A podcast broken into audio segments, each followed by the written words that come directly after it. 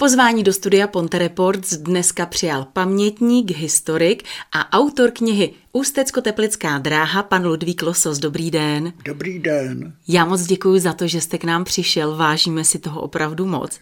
Pojďme k té knize Ústecko-Teplická dráha. Ta kniha ještě fyzicky, ji ještě nikdo nedržel v ruce. Křest bude mít 12.12. 12. Vy jste známý jako obrovský milovník již od raného dětství právě železnic i takových těch tramvajových drah a podobně. Co pro vás právě tahle kniha znamená? No, je to takový jako vyvrcholení několika letých jaksi představ a tužeb, takovou knížku teda vydat, ale v podstatě musím říct, že k tomu přivedl můj otec. Protože můj otec byl takový jako amatérský historik, on se zajímal prakticky o všechno a ta Ústecko-teplická dráha ho svým způsobem strašně zajímala. On byl železniční úředník, že jo. Ta ho strašně zajímala. Když si vyšla o ní taková brožura od Bohumila Povolného, tu on si koupil. No ale ta byla samozřejmě poznamenána dobou, že jo. Ten se tam hlavně Povolný zabýval teda jaksi eh, sociálními tedy vztahy, že jo, tak. A byl to, prostě od té doby mě to zajímalo. Navíc jsem jezdil z Ústí do Mostu denně, že jo, po ústecko-teplické dráze a měl jsem nějakým způsobem zažitou, že jo. A když máte něco zažitého, tak to ve vás nějakým způsobem je a prostě občas se to může i jako stát, bych řekl, takovým magnetem nebo momentem k dalšímu teda bych řekl, zpracování toho tématu. Že? No a kdy se tedy zrodila ta myšlenka, že by mohla vzniknout uh, takováhle publikace? No, ona se jako zrodila před asi, ne, už to těžko mohu odhadnout, před kolika lety, ale nakonec mi k tomu přivedl tady ředitel muzea Michal Soukup, který si vlastně eh, řekl, že by že by byl ochoten tu knížku nějakým způsobem podpořit a realizovat. Takže já jsem set a začal jsem teda jaksi velmi intenzivně na ní pracovat. Eh, teď nevím, jestli se zeptám správně. Eh, teď nevím, jestli se mám zeptat, kam sahá až historie té ústecko-teplické dráhy a jestli tedy skutečně i tam začíná ta publikace vaše.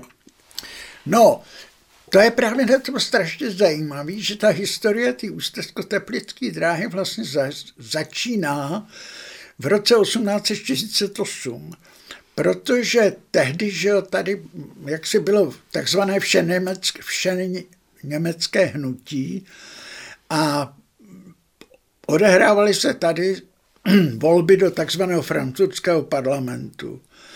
Tehdy prostě Palacký, jak známo, tu myšlenku eh, toho frankfurtského parlamentu odmítl, napsal jim tam ten známý dopis, který je popudil, že jo, a vyjádřil se v tom, že Rakousko není možno takhle rozkouskovat v rámci teda jakých těch německých představ, odtrhnout z toho z Rakouska jenom ty německé části. A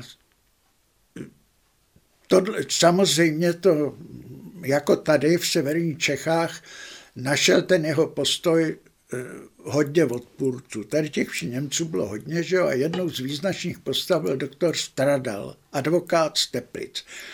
Ten dokonce uspořádal v, roce, v, v srpnu, myslím v srpnu, sjezd v Teplicích na podporu těch voleb do toho frankfurtského parlamentu, ale výsledek byl, že ty volby v Čechách vlastně Češi je odmítli a v těch německých okresech se to moc neprojevilo a navíc rakouská vláda v tom neviděla žádný přínos, že nebudou si sami kouskovat stát.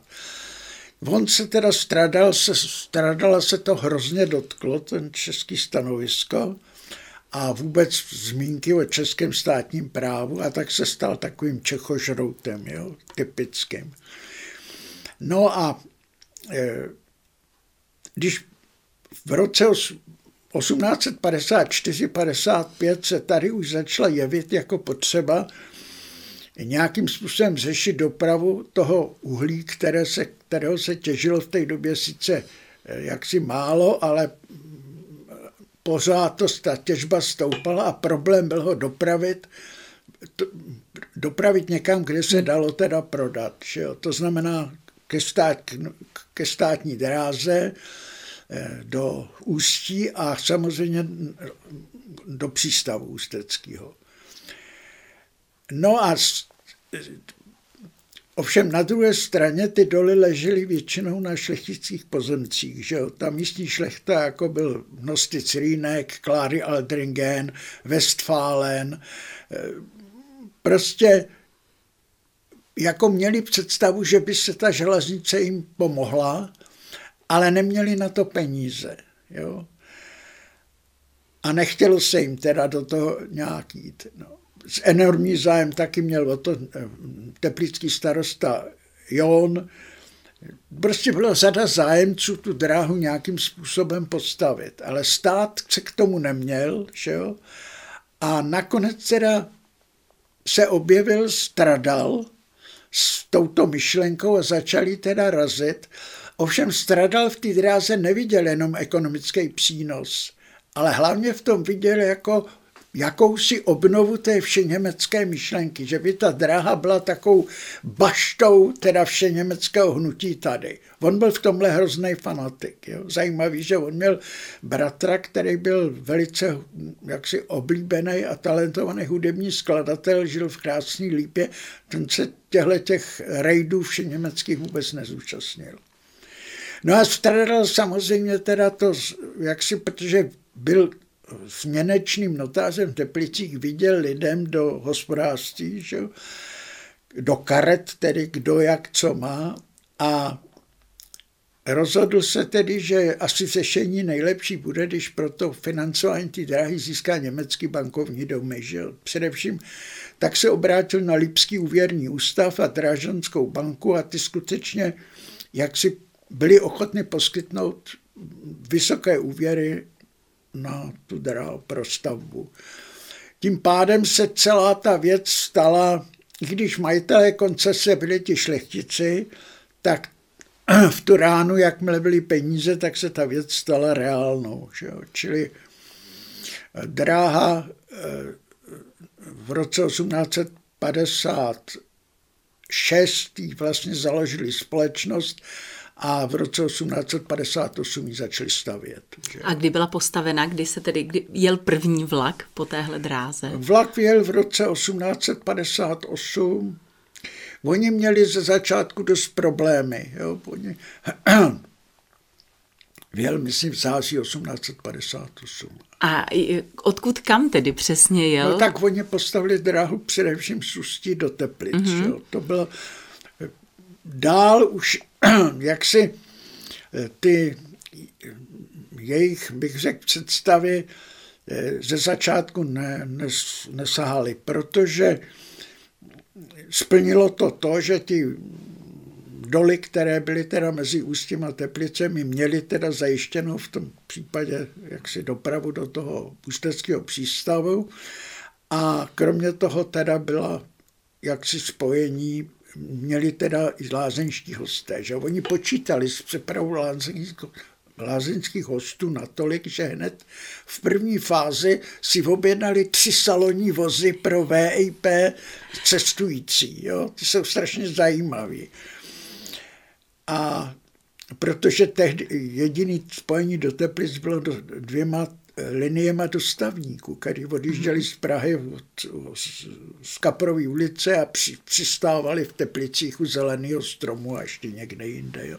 Ale byly to, no a ta samozřejmě přeprava těmi dostavníky to nebylo nic pohodlného, že proti tomu ta dráha, i když jak tak jela jednak mnohem rychleji, se byla mnohem pohodlnější. Že? Byla nějaká mezizastávka, nebo skutečně to bylo ústí Teplice a byla to eh, trasa, kterou ne, známe dneska? Ne, tak tu, co, původní trasa vedla samozřejmě tedy eh, z Ústí do Tuchomyšle, Chabazovic, Bohosudova, Trnovan a Teplic, to byly hlavní stanice na té stanici.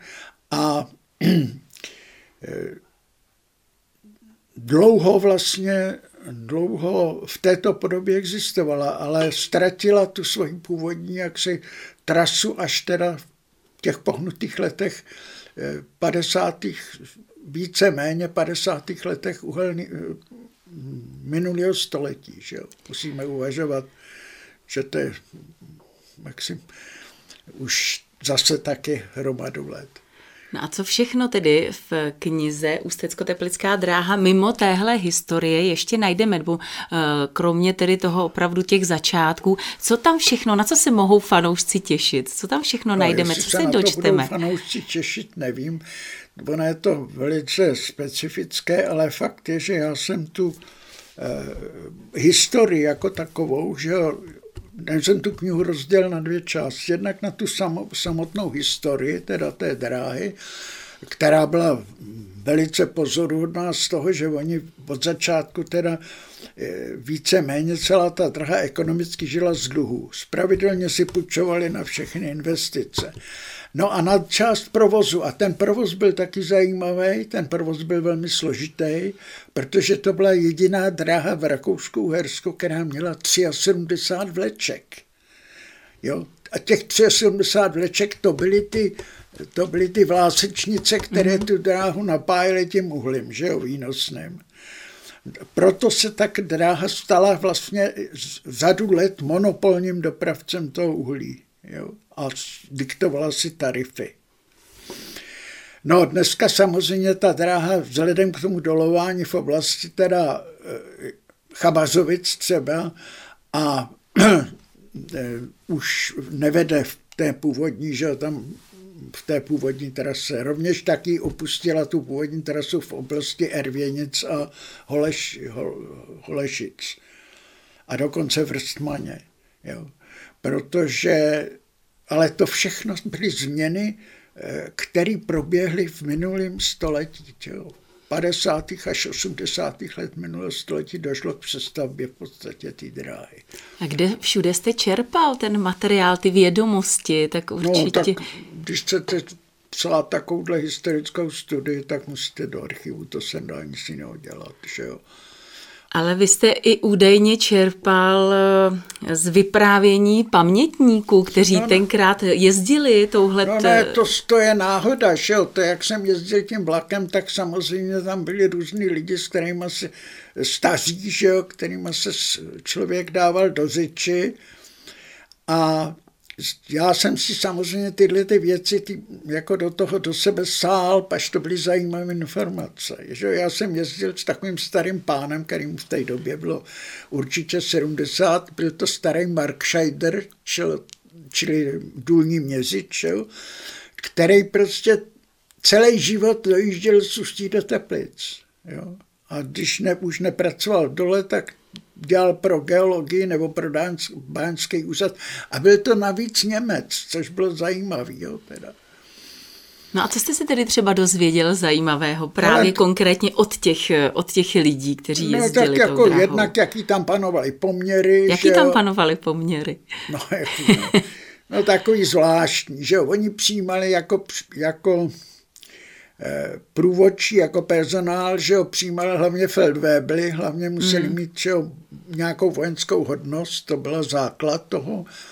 A ti se podle toho taky chovali k cestujícím, jo, takže na ně bylo dost často stížností. On říkával, že jednou byl svědkem toho, že nějaký pán v druhé třídě si zapál, v nekuřácích si zapálil doutníček a ten průvodčí jako přišel s tím, že kouřit nesmí, on kouřil dal, tak on mu takovou facku, až prej ten doutník spolknul. Tak tohle jsou takové historky, které jsem pozbíral prostě. A to se nikde nedočtete v archivech, takovéhle ne, zajímavosti. Nebo jako vyprávěl se vtip, to jsem se taky dozvěděl víceméně od něj nebo od někoho jiného, že na dráze, já to tam mám teda v knize, že na dráze jsou tři významné poutní místa. A sice Maria Schein, tedy Bohosudov, Maria Račic, což Mariánský Račice, a Mutter Maria Paul, což byl největší nevěstinec v Rakousku v Ústí, který byl přímo naproti nádraží. Vešlo se všechno do té knihy, všechno, co jste pozbíral, všechno, co jste tam chtěl mít Tak je No tam já- všechno?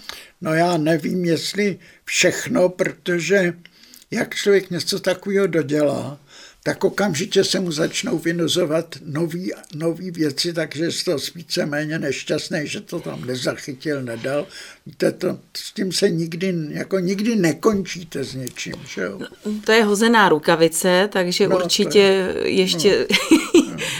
Jde, jde spíš o to, jestli jste musel i vybírat takový to, chtěl bych tam dát ještě tohle, ale už není na to prostor, už na to není místo. Taková ta selekce, jo, toho, No že... ta selekce je vždycky člověk je takovým svým jaksi autoredaktorem, že ale eh, mně se podařilo tam dát vlastně všechno, co jsem považoval za důležitý, protože já tam mám jak tedy ty, eh, jak si bych řekl, historické údaje, tak samozřejmě vzadu těch technických, které jsou jaksi pro ten provoz zajímavý a který jsou velice málo známí třeba normálně lidem, že to nikde jako ne to, jejich technická zařízení zajímavá, že jo, jako kterou měli například ta signalizace zvonková, která byla neuvěřitelně složitá a tím oni ovládali třeba ten provoz na těch vlečkách. To nikdo nevěděl, já jsem to objevil v podstatě náhodou. Takže my už jsme na to možná tak částečně odpověděli, ale přeci jenom, jaký význam měla eh, tedy Ústecko-Teplická dráha pro ten náš region? No, Ústecko-Teplická dráha měla v době svého vzniku teda ten význam zcela zásadní, protože ten region otevřela. Jo? A paradoxem je, že Stradal v tom viděl jaksi eh, baštu teda, že jo, přeněmectví, ale dráha, jak otevřela ten region a rozvinulo se dolování, tak se sem valili samozřejmě pracovní síly z Čech, že jo, kde jinde si by se brali. A tak se prostě začala to okolí té dráhy počešťovat. Takže takový kopisty, že jo, záluží, dolní řetín, most. Najednou se tam objevila velice silná česká menšina a ta volala po českých školách a byl konec. Že jo.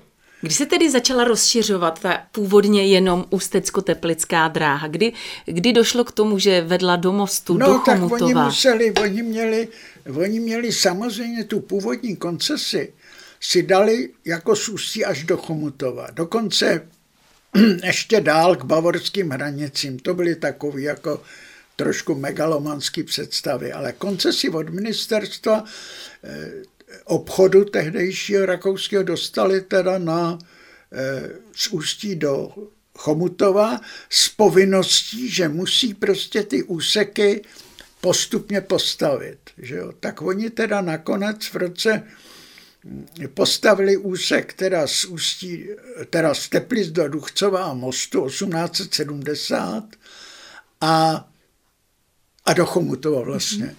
Jo, takže v roce, právě v tom roce 1869 se začalo stavět do, jaksi ten zbytek, že jo, postupně. Protože k tomu vlastně ta jaksi koncese nejen opravňovala, ale nutila. No a tím pochopitelně, no a samozřejmě, aby to ministerstvo jaksi nestačilo, tak ještě nutili k tomu, aby postavili druhou kolej, aby ji zdvojkolejňovali. Takže oni postupně potom začali zdvojkolejňovat. Jo.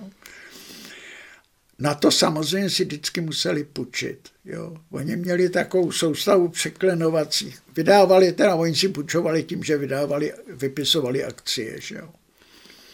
My jsme tady zmiňovali uh, ty Teplice vlastně jako zásadní lázeňské město, to taky sehrálo v tom nějakou významnou roli.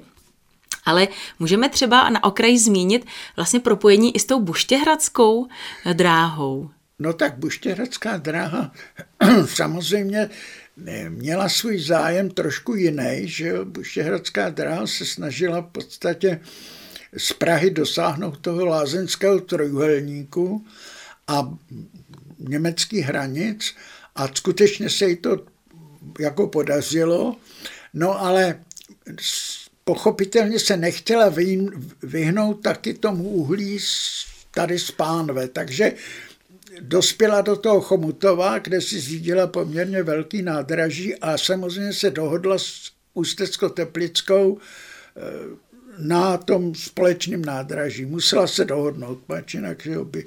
As... Oni vlastně tomu pak říkali taký pra- provoz těch lázeňských rychlíků, protože to vlastně vedlo až do těch Karlových varů, že jo? No, to byl právě, ano, a oni, oni samozřejmě provozovali lázeňské rychlíky teda z Prahy, ale tady byl vel, Ústecko-Teplická měla, eh, jak se bych řekl, dosti výhodný, eh, jak si, eh,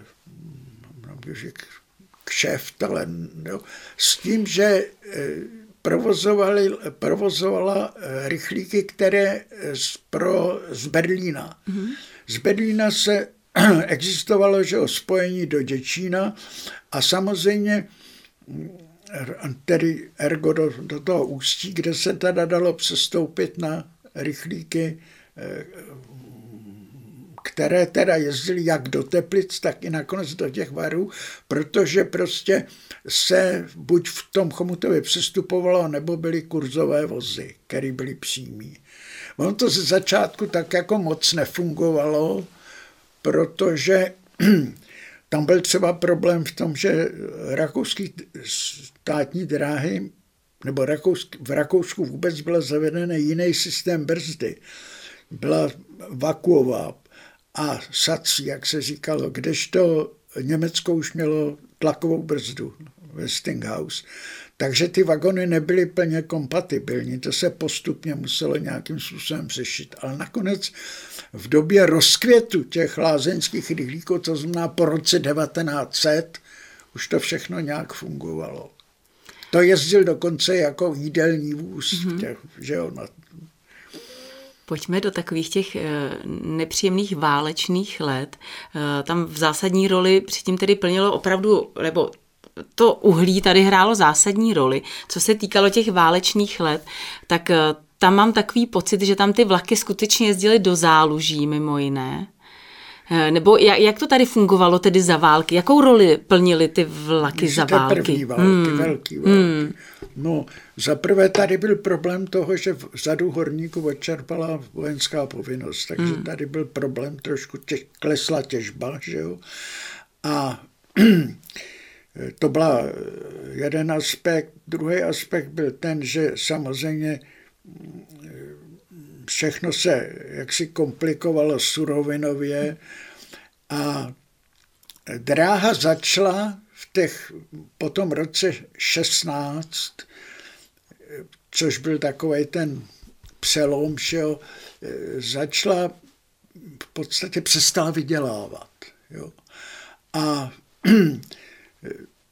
v té době nastoupil nový ředitel, ten, který prostě se rozhodl, že dráze zase vrátí ten, jak si bych řekl, všeněmecký efekt a začal tu dráhu jako, oni si totiž mysleli, že tu válku vyhrajou, to byl největší omyl, a že když ji vyhrajou, takže budou to Rakousko bude jenom závislý na tom, co oni jako o čem rozhodnou, že oni počítali s tím, že by to Rakousko po té válce zničený jako trošku rozkouskovali. No a, takže začal, začal jako zase se začalo hodně tak jako Němčit, že jo, zavedli si takový, jako on totiž za té války se v Čechách, že jo, generální štáb začal jaksi trošku tlačit, že jo, zavedly se vojenské poměry ve, ve zbrojovkách nebo a víceméně nakonec i v tom eh, válečném nebo válečném průmyslu. Bylo to, jako utáhly se teda ty zemeny dost, dost, těž, jako dost úzce a oni si najmě teda, jak říkám, o to slibovali, že prostě, že to zase se vrátí do jakýchsi starých poměrů. Jenomže eh, problém byl v tom, že oni už to hospodářství v těch posledních válečných letech vůbec nemohli udržet. A v roce 18, kdy válka skončila, oni končili se ztrátou. Oni končili už tehdy s dvou milionovou ztrátou, eh, teda rakouských dvou milionů. To byly dost velké peníze. Letos eh, máme kulaté výročí, slavíme kulaté výročí a to vlastně 100 let od eh, zestátnění Ústecko-Teplické dráhy. Ano, ano. Co, co to tenkrát znamenalo? to zestátnění pro tu konkrétní dráhu, pro tu společnost? Prosím vás, o tom zestátnění existuje takový mýtus, že, jo, že byla jaksi eh, postátněna skoro násilím, ale není to vůbec žádná pravda. Skutečnost byla taková, jak už jsem naznačil, v roce 18 stála dráha se ztrátou a před pomalu a další roky eh, jak si přes veškerou podporu československých úřadů, například oni přiznali i po válce takzvanou válečnou přirážku, aby vůbec ji udrželi nějak hospodářsky na, nějakém úrovni. A vyjednali půjčku, republika ji vyjednala půjčku 20 milionů korun. Ale vůbec to nestačilo, prostě to Dráha byla tolik zatížena těmi svými předchozími dluhy a tím, že přestala jaksi nějakým způsobem vydělávat. Navíc pro ten provoz byl pro eh, ostatní dráhy, nebo respektive pro stát, pro ČSD velmi eh, neekonomický páč. Oni si účtovali, oni si účtovali za Eh, své vozy. Jo? Čili ČSD, pokud převzala jejich vozy eh, s uhlím do přepravy, tak ji musela platit za každý vůz docela slušný peníze. No a to se nikomu nelíbilo, že jo. A navíc teda jak si už se začalo poukazovat na to, proč tenhle soukromý podnik se má nějakým způsobem sanovat ekonomicky. Proč do toho stát má stakat peníze. Načež teda se rozhodlo, že stát prostě tu dráhu vykoupí. Čili ona nebyla zestátněna, ona byla státem vykoupena. A to zajímavé bylo, že ten výkup proběhl, oni využili koncesních podmínek původních, čili ty akcionáře vyplatili a žádný z těch akcionářů neprotestoval, protože v té době oni například Ústecko-Teplická draha měla v Drážďanské bance rezervní fond. A teď si představte, že v Německu v roce 22 vypukla inflace a ten rezervní fond se jim vytratil, zmizel prostě znehodnotil totálně. Čili oni opravdu byli před krachem. A zachránilo je to, teda ty akcionáře zachránilo že jim to stát zaplatil. Zaplatil jim to a nikdo ani nemr. Kdo zval, byli němečtí nacionální poslanci. Ty udělali v parlamentě příšerný kravál, ale opravdu děsný. Rozbíjeli lavice, zvali je, jako, protože furt měli představu, že ta dráha je vlastně teda takový ten germanizační hmm. projekt. Jo. Ale akcionáři byli sticha, protože ta koruna v té době v Německu měla skoro hodnotu dolaru. Zmínili jsme tady všechny uh, tratě, které vedly, co se týče té ústecko-teplické dráhy. Zmiňovali jsme právě to Ústí, Teplice, uh, Most, Chomutov. Jaké tratě ještě? Uh... No počkejte, ústecko-teplická dráha ještě postavila eh, takovou paralelní dráhu z Ústí, respektive Strmic do Bíliny. Že jo? Ta existuje dodnes, dokonce v moderní době byla zdvojkolejněna.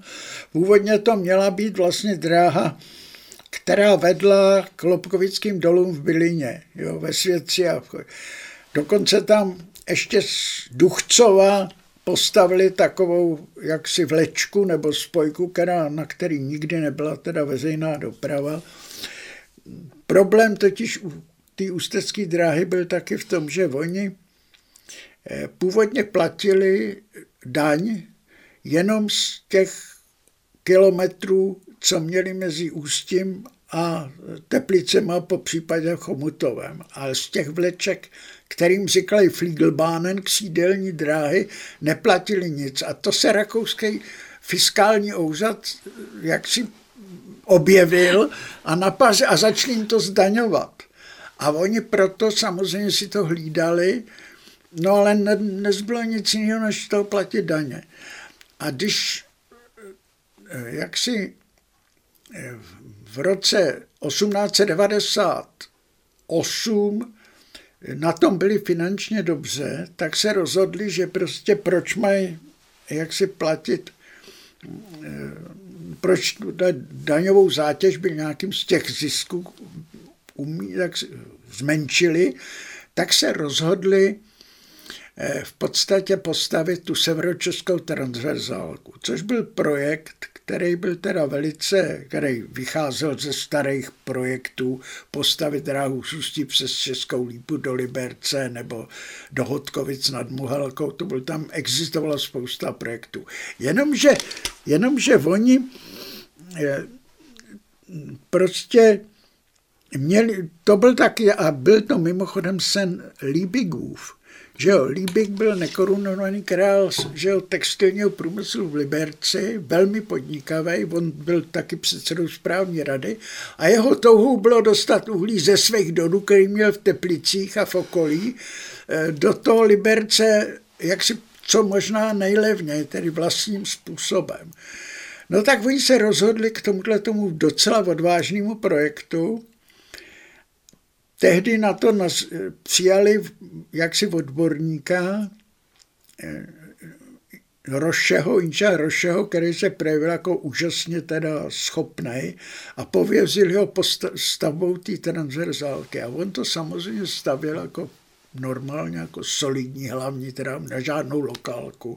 Stavby tam všechny byly jako, a samozřejmě ta sta, solidní a samozřejmě ta stavba, ta dráha nebyla jako eh, prostě ve svém, ve svém úhrnu nebyla nějak výnosná, protože skutečně sloužila jenom víceméně osobní dopravě a přepravě uhlí do toho Liberce. Jo? Mm-hmm. Když to teda zjednoduším hodně.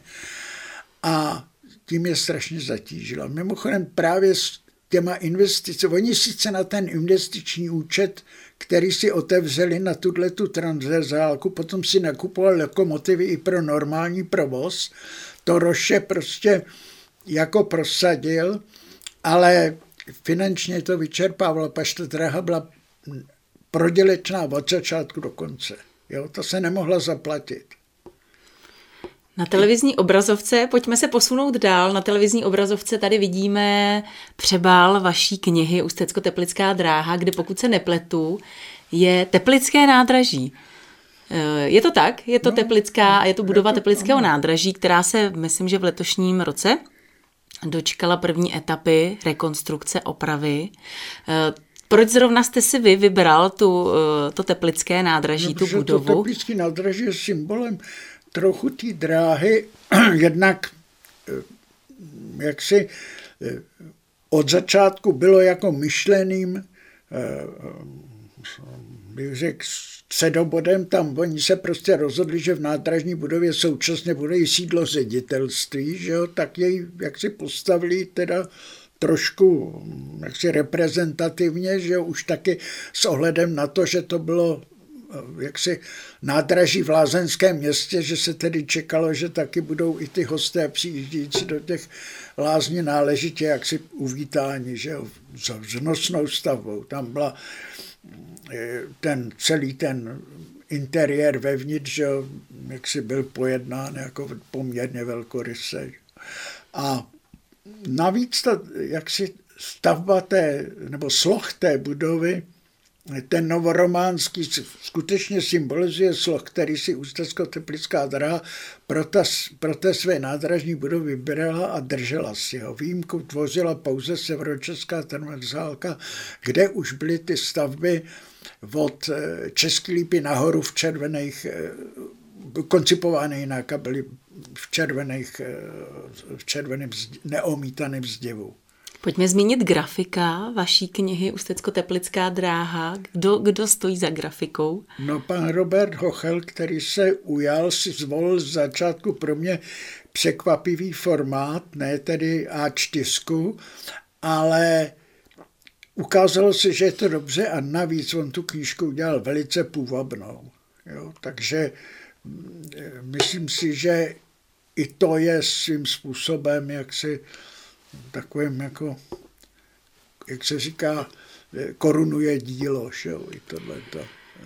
Dá se říct, že vy se díky křtu téhle knihy vrátíte na místo činu, protože kniha se bude křtít 12.12. 12. nebo 12. prosince eh, v budově oblastního muzea a galerie v Mostě, kde vy jste dlouhá léta působil jako ředitel. Já mám takový pocit, že vy jste byl vůbec jako historicky nejmladší ředitel této ano. instituce. Ale ne dlouhá léta, jenom sedm let jsem tam sloužil, jak se ale můžu vám říct, že ano, dá se říct, že zločinec se vrací na místo činu.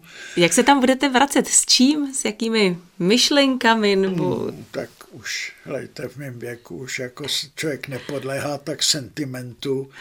Eh, prostě je to, je to jako příjemný, se, že to, jako to muzeum je samozřejmě vypadá úplně jinak, je to jinde, jo, takže já k tomu ten, já pořád vidím tu, ty prostory a tu budovu toho muzea, kde jsem já pracoval, že jo? A to, to je, to je zase mi drásá srdce, víte, protože ten, já jsem s tím starým mostem, který se mi tak vošklivil, když jsem ho viděl poprvé, já jsem s ním tak srost, že prostě já nemůžu tuhle tu, tu ztrátu toho města prostě nějakým způsobem jako pominout a oželet. Nemůžu.